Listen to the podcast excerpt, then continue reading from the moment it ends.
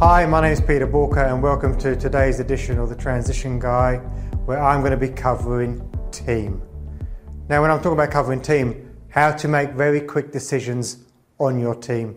Now, for those of you listening on the podcast, I'm going to be using flip charts, so you need to head over to walker.com forward slash 003 to be able to see the visual aids that I'm going to be using. So, whenever I see my clients and they come to me, one of the biggest challenges that all SME owners seem to have is around team and around people.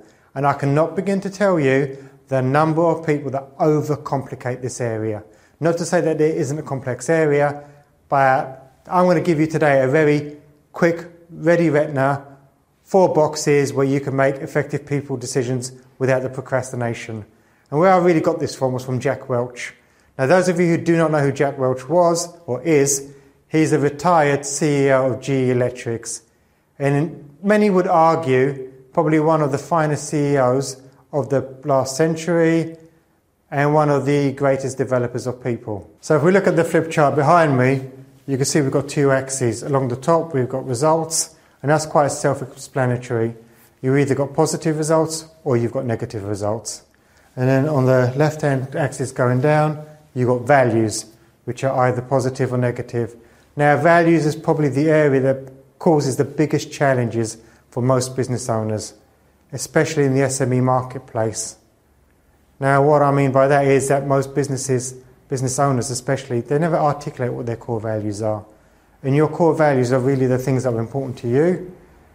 And if you never articulate what your core values are and you never hire people along your core values, what you tend to find is you hire people, they don't resonate with you, they grate on you, and they pee you off. And Jim Collins says that when you want to scale a business up, your first 20 hires are your most crucial ones. If you get 20 people all sharing the same core values, same mindset, same attitude, you can scale your business up comfortably. If you don't do that, and you bring people that are not aligned to those values, and they're, they're like little terrorists in your organization, it makes scaling up very difficult. And really, it makes mo- making money actually quite difficult. So, what happens when you have someone on your team that's getting negative results, but they have positive values, i.e., all the right attitude, all the right attributes, but they just can't get it to work for whatever reason? They can't get you results. Well, the first port of call will always be well, we've got to train them, make sure that they have been trained, because again, that is a massive challenge with a lot of companies. They don't have a proper training structure in place. So they normally say, well, this is your training, go and do the job, which doesn't work too often. And the other thing is we've got to make sure that we coach them. Training them is one thing, giving them the knowledge is all great, but actually coaching them to the understanding so they can actually do the stuff, that's a totally different kettle of fish. So we train and we coach. However, if you look at the flip chart, I've put within reason. Because just because you've got the right value set, you may not be getting the results because the talent level isn't there. And this is quite a contentious subject because a lot of people say, well, you can't say that. You can't say that people have different talent levels because we are all equal. Nah, we're not all equal. Forget that myth. The fact that at school they don't keep the score anymore because they ain't fair on the fat kids that can't compete the world isn't like that, yeah? Let's just be honest with you. It's going to be the strongest survive, the weakest do not. So sometimes we are going to hire people that can play at a certain level, but not another. It's a reality. So you need to get with it. So, what happens when someone has negative values and negative results? Well, if you look at the flip chart, it's quite simple. You fire. You do not deliberate, you get rid. But then you've got to ask yourself the question how did I make such a bad hire in the first place? How did I get it so wrong? Well, let me tell you how you got it so wrong. The majority of businesses, and you'll be able to relate to this, do not have no hire process in place. They have neither a hire process in place or an induction process in place. And do you know why? Because you don't know how to do it. Because you've never learned that stuff. And to me, that's absolutely crazy. The only way you can grow a business is through systemizing and processing your business and hiring people. That's got to be one of the most important things you learn how to hire the right people because you're entrusting your business in their hands. Yet again, it just doesn't happen. And if you think about it, unless you live in certain parts of the UK, you would never conceive getting into a car and driving it on your own until you passed your driving test and you've had lessons. Why? Because we need to make sure that we are competent behind a wheel or a vehicle that's capable of driving at high speeds and taking life if we're not careful. Yet when we come to our business, we don't even give it a second thought. We just go out there and we hire. Yet bad hires can really bring down a business and affect the livelihoods of many other people that are working within that business.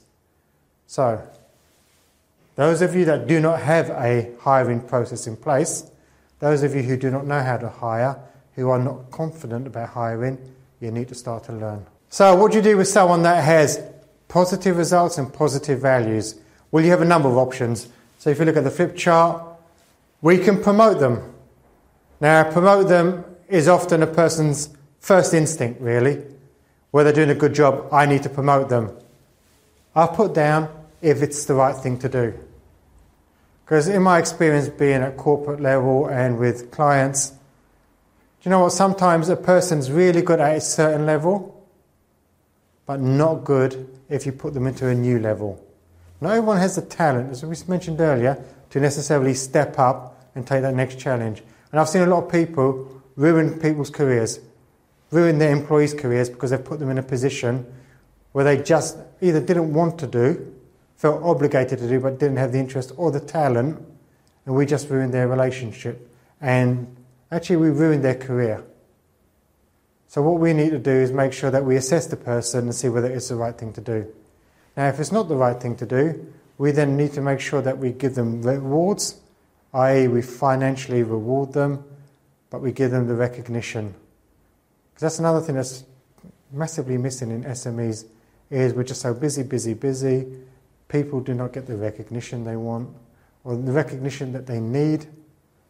And at the end of the day, they just don't feel valued. And what happens when someone doesn't feel valued? You don't have to fire them because they'll just walk on their own accord. Now we save the best to last. And this is often the most difficult one for business owners to handle what do you do when you've got someone that's getting you positive results, negative values? Now, the reason that this is so difficult for people to deal with is positive results generally mean they're making you money. And we all know how important money is for business owners. It allows the business to continue to grow and survive. The question that doesn't get asked is when that person has their positive results and negative values, at what cost do they get the results? Now you can imagine a bowl of fruit, let's say a bowl of red apples, and at the bottom of that bowl is a rotten one. You know, a nasty little scabby apple. What happens to a scabby apple? It starts to infect all the other apples until eventually you have a whole bowl of ruined fruit. It's no different to the hotshot, high results, low values person. You see, at the end of the day, they may be getting the results, but you don't know what damage they're doing behind the scenes. You don't necessarily get to see there, well, you know that business owner's right for him, he's a right shithead and he's a right lazy person. And guess what? I'm making all the money in the business while he sits in his office or she sits in her office or whatever. And it's that sniping and it's that destructive, terrorist behavior that goes on behind the scenes. And it does happen because these people are not on the same page as you. And so many people just let it go. And I, I, it beggars belief. Why would you let it go? Because they're making me money. Eventually, what they'll do is they will bring down your organization without a shadow of a doubt. That's why, when it comes to a person like that, if they're a star performer but they don't have your core values, you need to make an example of them. You need to either shoot or hang them in public, metaphorically speaking, okay? Shooting them doesn't work. You'll go to jail. You've just got to make sure that you get rid of them, but you let the entire company know why you've got rid of them. Because what you do not want are other people following that behavior. Now, if you do not deal with that, that is your choice, be on your head. I have not seen too many instances where people have turned around and suddenly adopted the values. Because core values, in 99% of the time, cannot be trained, they are. You either have them or you do not. Hence, why the hiring process is crucial to getting this right. So that's it for today's episode. If you can resonate, have any questions, or want more information, head over to bulka.com and get in contact. Also, remember to subscribe because there's more content coming out weekly. And remember, failing to learn is learning to fail.